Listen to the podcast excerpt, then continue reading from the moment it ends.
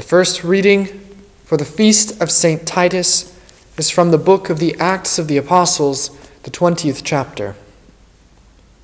Therefore, take heed to yourselves and to all the flock, among which the Holy Spirit has made you overseers, to shepherd the church of God which he purchased with his own blood. For I know this, that after my departure savage wolves will come in among you, not sparing the flock. Also from among yourselves men will rise up, speaking perverse things, to draw away the disciples after themselves. Therefore, watch and remember that for three years I did not cease to warn everyone night and day with tears. So now, brethren, I commend you to God and to the word of his grace, which is able to build you up and give you an inheritance among all those who are sanctified. I have coveted no one's silver or gold or apparel. Yes, you yourselves know that these hands have provided for my necessities and for those who were with me. I have shown you in every way, by laboring like this, that you must support the weak.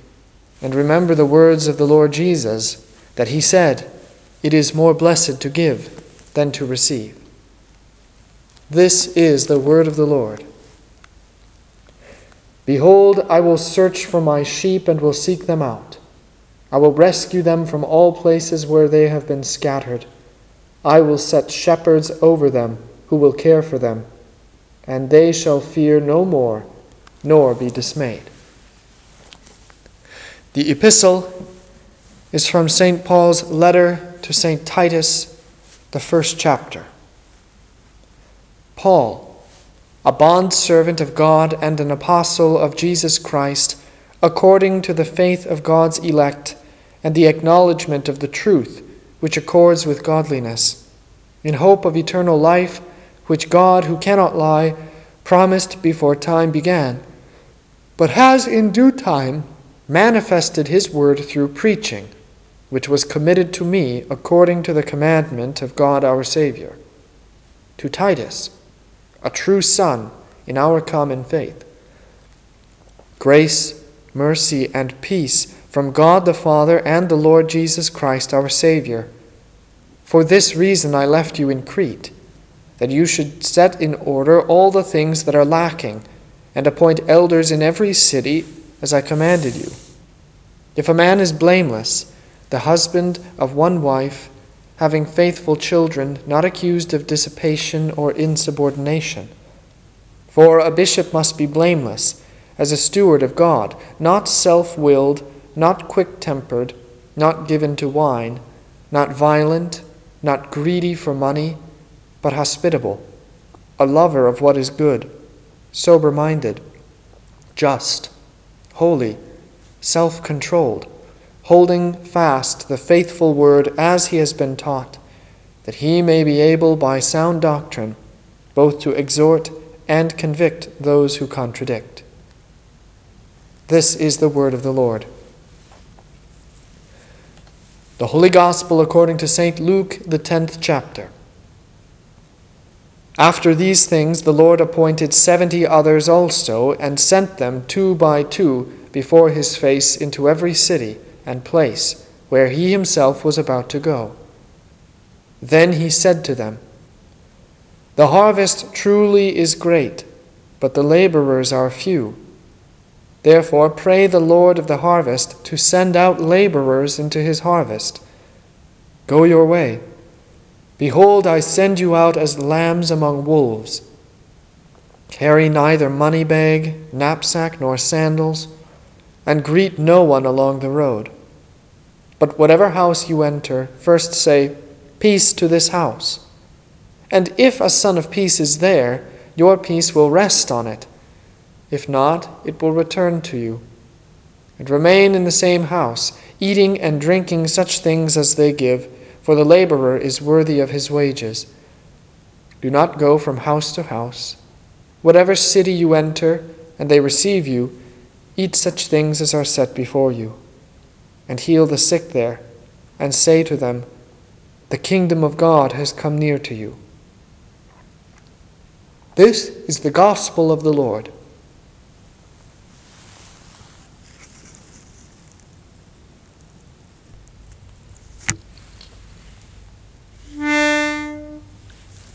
Preach you the word and plant it home to men who like or like it not. The word that shall endure and stand when flowers and men shall be forgot. We know how hard, O Lord, the task your servant bade us undertake to preach your word and never ask what prideful profit it may make. The sower sows his reckless love, scatters abroad the godly seed, intent alone that all may have the wholesome loaves that all men need. Though some be snatched and some be scorched, and some be choked and matted flat, the sower sows, his heart cries out, Oh, what of that, and what of that? Of all his scattered plenteousness, one fourth waves ripe on hill and flat, and bears a harvest hundredfold. Ah, what of that, Lord, what of that? Preach you the word and plant it home, and never faint the harvest, Lord, who gave the sower seed to sow, will watch and tend his planted word.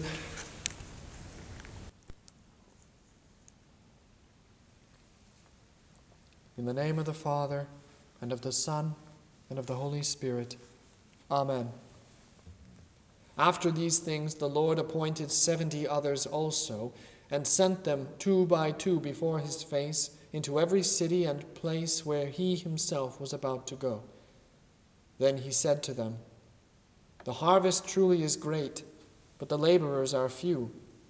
Therefore, pray the Lord of the harvest to send out laborers into his harvest. Go your way. Behold, I send you out as lambs among wolves. Carry neither money bag, knapsack, nor sandals, and greet no one along the road. But whatever house you enter, first say, Peace to this house. And if a son of peace is there, your peace will rest on it. If not, it will return to you. And remain in the same house, eating and drinking such things as they give, for the laborer is worthy of his wages. Do not go from house to house. Whatever city you enter and they receive you, eat such things as are set before you, and heal the sick there, and say to them, The kingdom of God has come near to you. This is the word of the Lord. There is a rule generally accepted in composition and in theology that good things come in threes. On this day, however, St. Luke provides a different perspective, attempting to convince you of the benefit of twos. Interestingly enough, only two of the evangelists record this event St. Matthew and St. Luke. In St. Matthew's account, there is no mention of the 70 disciples. Jesus merely sends out disciples before his face to preach of him. In a way, Jesus sends out mini St. John the Baptizers, going ahead into all the regions to prepare them for the presence of the Christ. The other detail, included by St. Luke and not by St. Matthew, is the reference to Jesus sending these disciples out two by two. The immediate referent that ought to come to mind is the account in Genesis of animals being brought into the ark in pairs, commonly translated two by two. So Noah, with his sons, his wife, and his sons' wives, went into the ark because of the waters of the flood. Of clean animals, of animals that are unclean, of birds, and of everything that creeps on the earth, two by two they went into the ark to Noah, male and female, as God had commanded Noah. This is an important reference in considering the value of twos and what meaning it has for you of the faith. Yet there is another referent even before the account of the flood. In the first chapter of Genesis, God creates all that is in six days. There is an order to this creation, and on each day, two groups of things are made darkness and light, firmament and waters, land and seas, herb and trees two great lights of the heavens, creatures of the air and sea, creeping things, and man. Of the living things God created, God also created them in twos, male and female, with the blessing, Be fruitful and multiply. The twos are the living things of the perfect creation. Two by two, the animals enter the ark in order that the new creation, that is, the new creation in an unrecognizable, flood ravaged land, the blessing of life may yet remain. However, the tools of the ark are insufficient for the perfection of life in the true new creation. Thus, Christ our Lord sends forth his disciples, two by two, as creation, as the mark of life and blessing, and as those who proclaim the new life and the new creation. He sends them out, two by two, as pastors. They depart, as St. Luke and St. Matthew both agree, before his face into every city and place where he himself was about to go. Here, Christ institutes the office of the priesthood, the office of the holy ministry. Here, Christ sends forth men to proclaim his name and person to the nations, in order that those nations may believe and receive in faith the blessings Christ brings in his very flesh and in his very presence two by two. He sends them as sheep from the holy ark of the church, that they might bring life in his words, in his name, and in his body and blood. Two by two, he sends them out as beasts of the new creation, to proclaim the new creation of life in the resurrection of the body won by this Lord. On this, the feast of St. Titus, here is the final theological point St. Luke makes by referencing the twos. When Noah brings the animals aboard the ark, according to the command of God, he does not bring only his favorites or only the clean. He brings all of clean animals, of animals that are unclean, of birds, and of everything that creeps on the earth. Two by two, they went into the ark. For the clean and for the unclean animals, there is salvation in the ark. For the clean and the unclean alike, there is a home in the Holy Church. For the Jew and for the Gentile, salvation comes in the person of Christ. This is the message of the priesthood.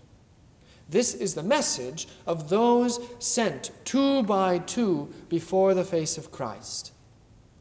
This is the message of the church the death of Christ, not for the Jew alone, not for the Gentile alone, but for the world. The gospel of Christ is indeed the power of God to salvation for everyone who believes, Jew and Gentile alike. This is the message of the twos, and this is the message to, for, and of St. Titus. Born to illustrious pagans in Crete, St. Titus was a heathen Gentile who knew nothing of the grace of God. His early life was spent studying the Greek philosophers. But as a young man, he heard rumors of a great prophet in Palestine, and guided by curiosity, he traveled to Jerusalem. There, this young Gentile heard the words of Jesus and became one of those 70 disciples. St. Titus became a witness of the works of Christ and a witness of his death and resurrection. On the day of Pentecost, St. Titus heard with amazement the gospel of Christ preached in his native Cretan tongue by the apostles. Soon after, he was baptized by St. Paul and became a close companion to him on his many missionary journeys.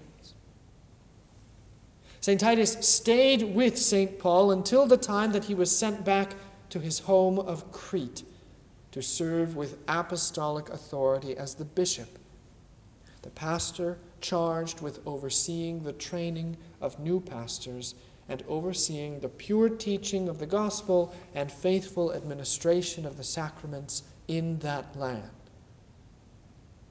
St. Paul makes his instructions clear. For this reason I left you in Crete, that you should set in order the things that are lacking and appoint elders in every city as I commanded you. Two by two, the disciples go out before the face of Christ, St. Titus among them. Two by two, the apostles preach to them, teach them, and ordain them. St. Titus among them. Two by two, these men proclaim themselves the mysteries of Christ. St. Titus among them. In Crete, St. Titus performs the work he received, preaching, teaching, administering the sacraments, and ordaining new pastors to send forth himself, two by two. The legacy of the apostles of St. Titus, and of all the pastors he himself sent out, which truly is nothing more than the legacy of the gospel of Christ, continues to this day. Two by two, the hands of the church fall upon the heads of men who become sheep sent out as under shepherds. Two by two, these men preach Christ to Jew and to Gentile, to rich and to poor, to happy and to sad, to healthy and to sick. Two by two, their hands and feet go out to gather Christ's people into his holy ark and to prepare them for the new life and the new creation. Two by two, the hands distribute the gifts, feeding and nourishing according to the mandate of Christ. By these gifts, the kingdom of God has come near to you. It has come near to gather you, to give to you, and to proclaim to you the wonders of a God who shows no partiality, but who instead desires that all would join him two by two in the ark of the Holy Church and in the blessings of the new life and the new creation. Amen.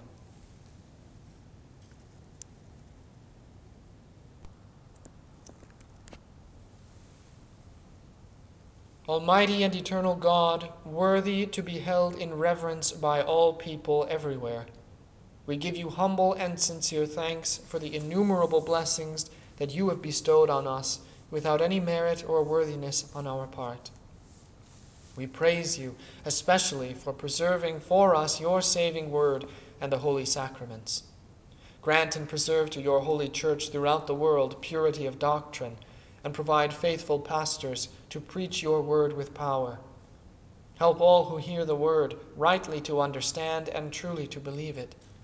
Send laborers into your harvest, and open the door of faith to those who do not know you. In mercy, bring to repentance the enemies of your church, and grant them amendment of life. Protect and defend your church in all tribulation and danger.